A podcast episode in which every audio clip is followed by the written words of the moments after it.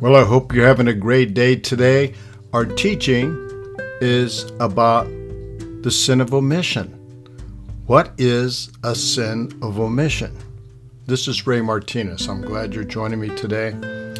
We're reading from James 4:17, and it declares, "Anyone who knows the good he ought to do and doesn't do it sins."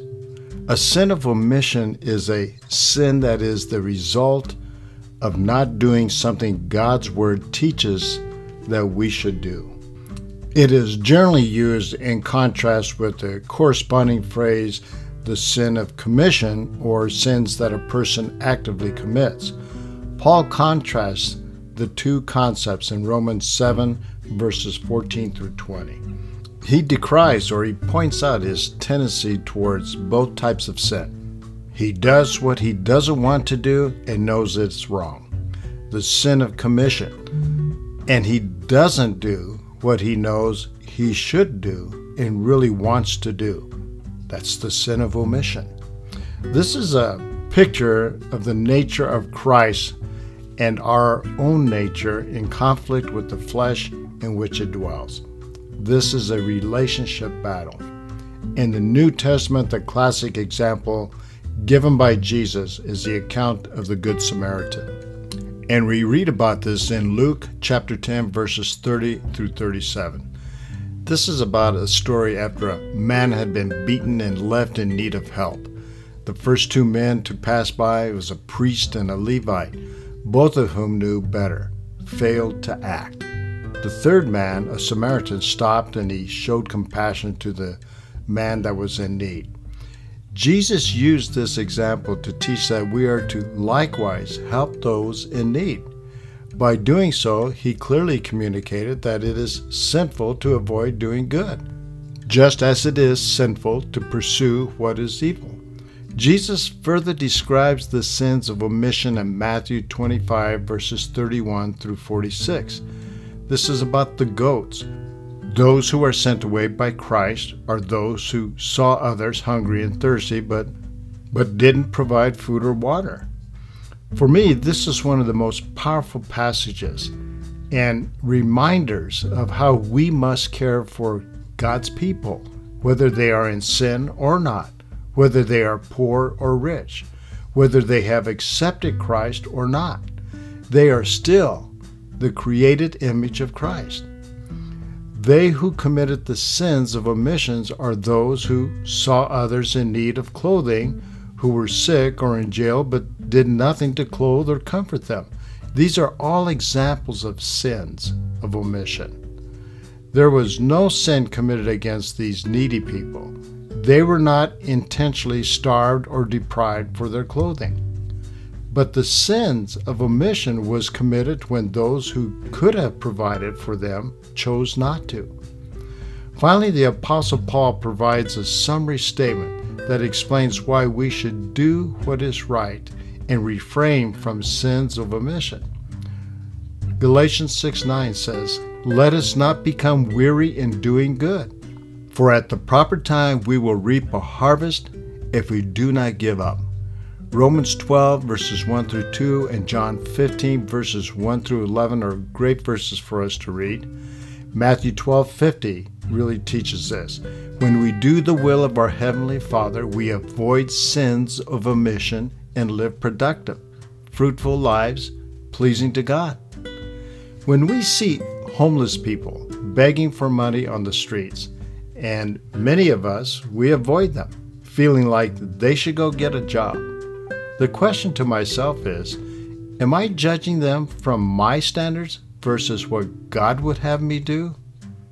How do I distinguish between the two? That's a tough question. We are taught in Scripture that we should walk by the Spirit and not by sight, or walk by faith and not by sight.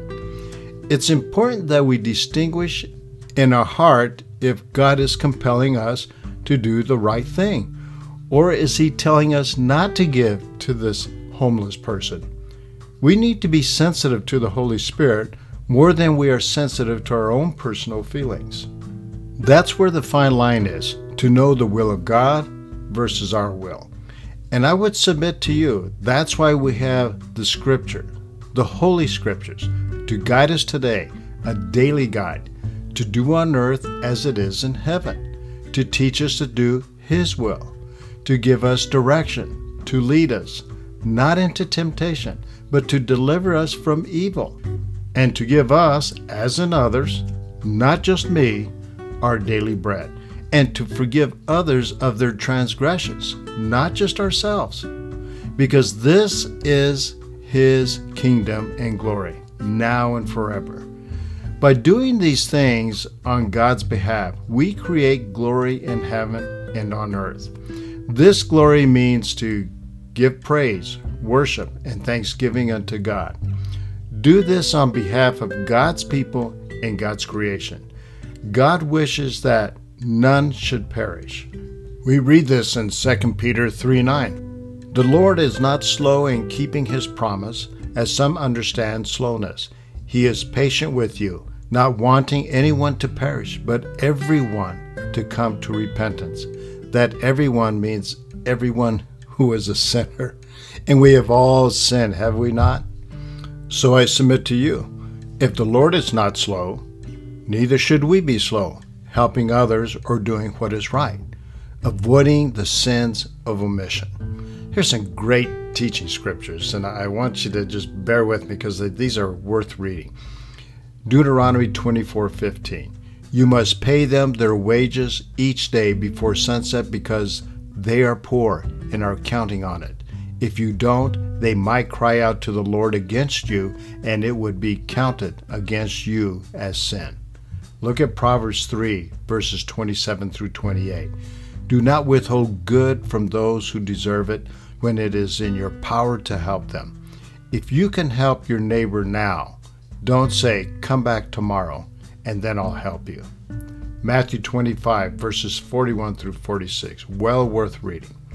Then the king will turn to those on the left and say, Away with you, you cursed ones, into the eternal fire prepared for the devil and his demons. For I was hungry, and you didn't feed me. I was thirsty, and you didn't give me drink. I was a stranger, and you didn't invite me into your home. I was naked, and you didn't give me clothes. I was sick and in prison, and you didn't visit me. Then they will reply, Lord, when did we ever see you hungry or thirsty, or a stranger, or naked, or sick, or in prison, and not help you?